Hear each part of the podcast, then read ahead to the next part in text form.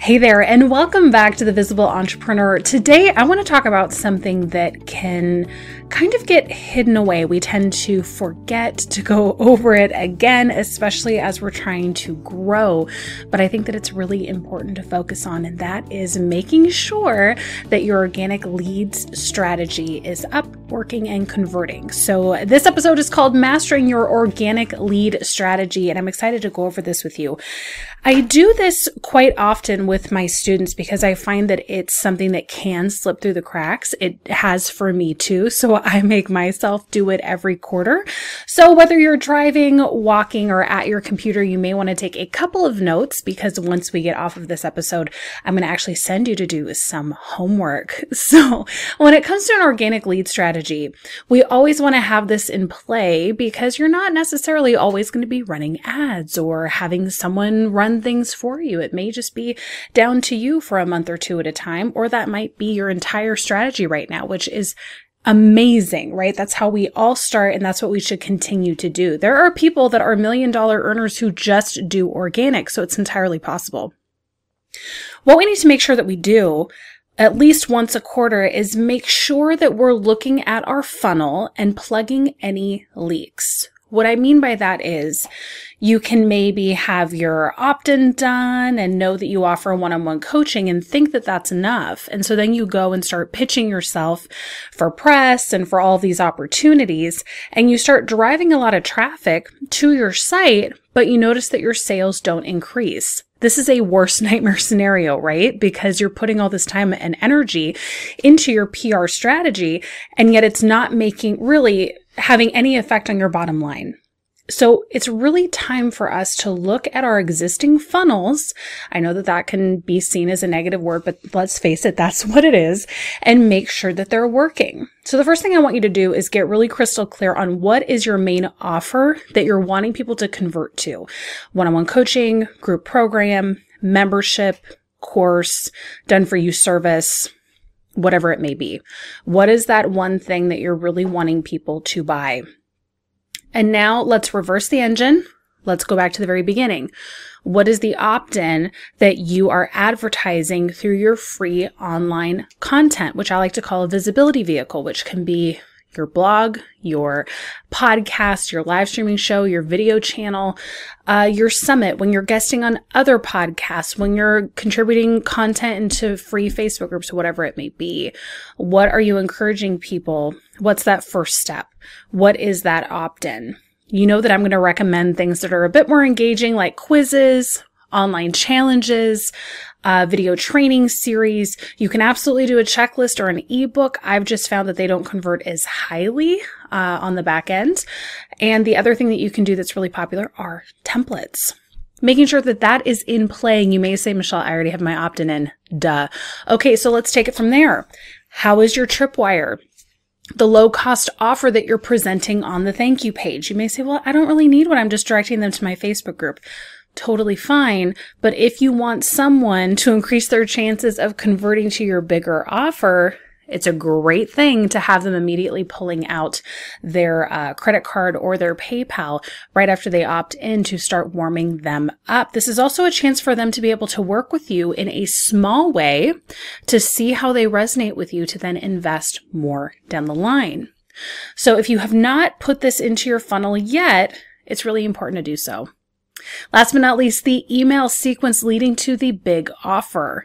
A lot of people miss this part. They've been working it and getting leads, you know, but there's no way to convert them. So be sure that you're putting at least five to seven emails between the opt in and the big offer that you're trying to sell. Be sure that you're sharing who you are, why you're different, giving, you know, free advice, helping nurture that lead. It is so, so, so important. And over and over again, I have to work with people saying, where's this? Where's this? Where's this? This is the first thing I always look at when it comes to getting leads organically. What does the funnel look like? How's it doing? How's it converting? Because once you have it in place, it's really, really easy to keep an eye on the stats.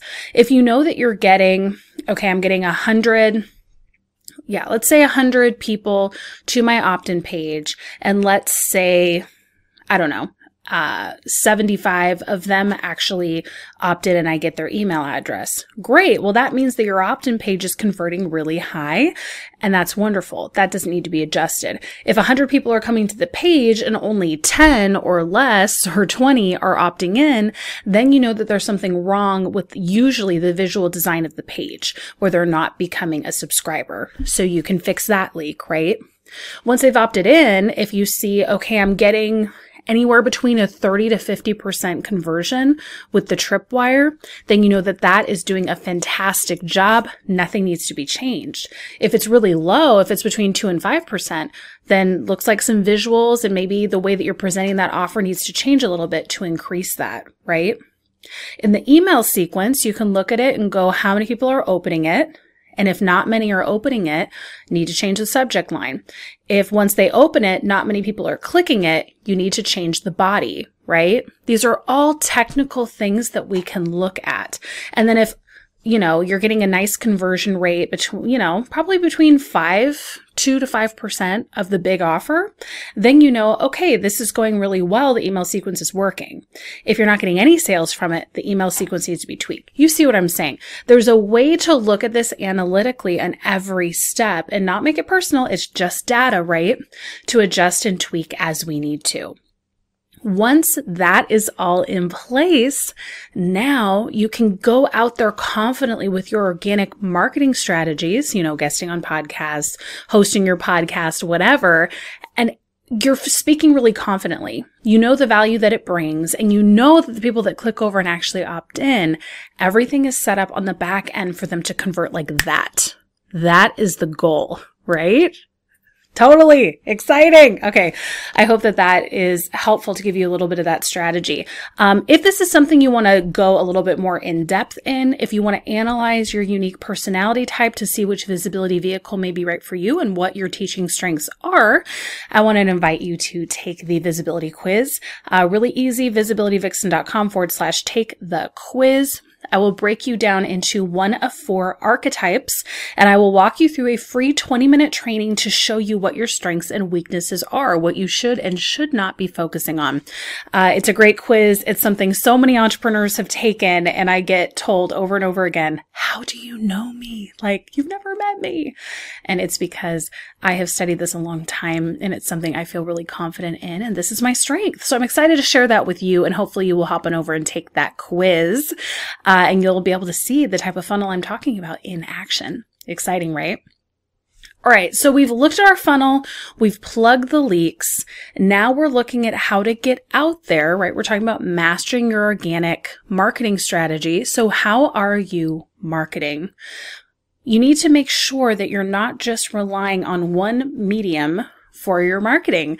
A lot of people just start on social media. They start on Facebook or TikTok or Instagram and they get frustrated because they're not getting the numbers that they want.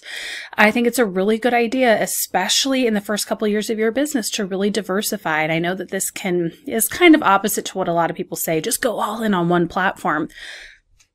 You definitely can, but I've found more success varying it up between two or three. So what I mean by that is like focusing on maybe Instagram reels, a specific Facebook group where you're giving value, and then maybe a TikTok because you can always repurpose that to an Instagram reel, right? Studying these different platforms and figuring out which ones align most with your personality.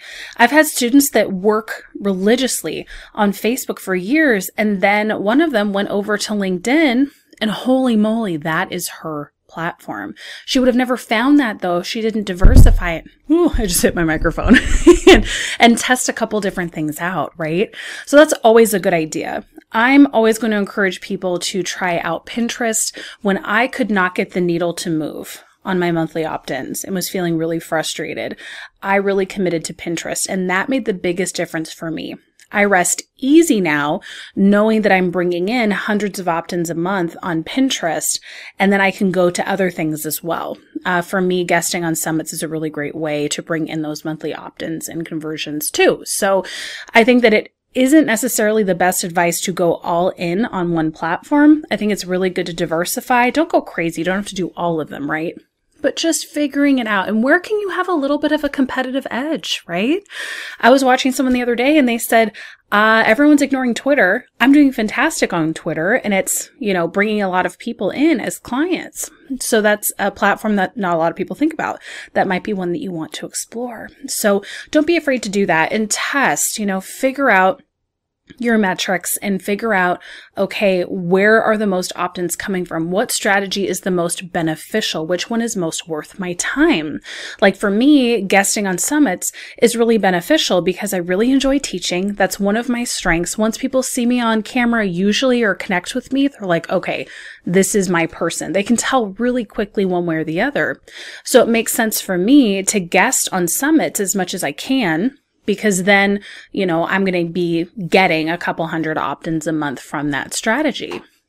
Other people do extremely well live streaming on Facebook and they can get a lot of leads that way.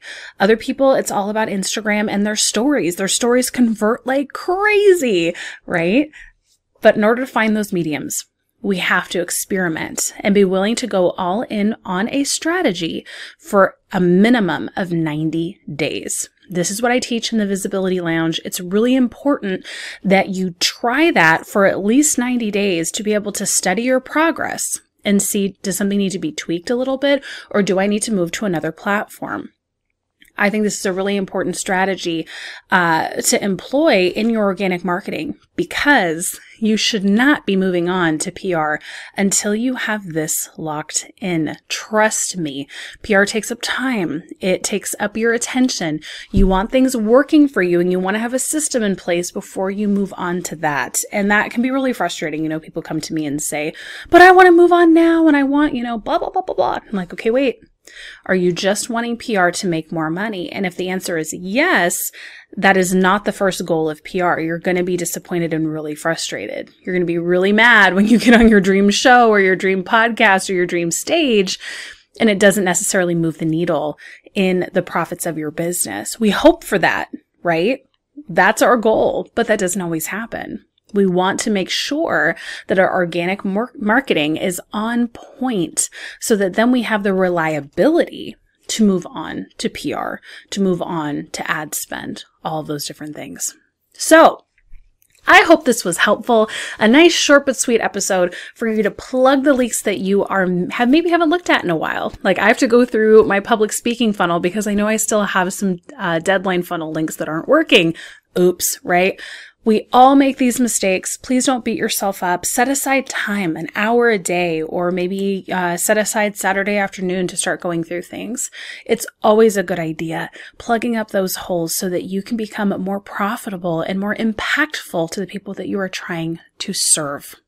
So if you've been needing help on the visibility ends, and remember, visibility is what you're doing to attract traffic, subscribers, and customers, I would love to support you more in depth in more of a mentorship, which I provide in the Visibility Lounge program. I'm going to put the link below, but you can always go to visibilityvixen.com to check it out for yourself. Uh, this is where people come in to master their messaging, their funnels, and start driving organic traffic. If you've been wanting to start a blog, podcast, video channel, live streaming show, online summit, I will break down each and every one of them for you.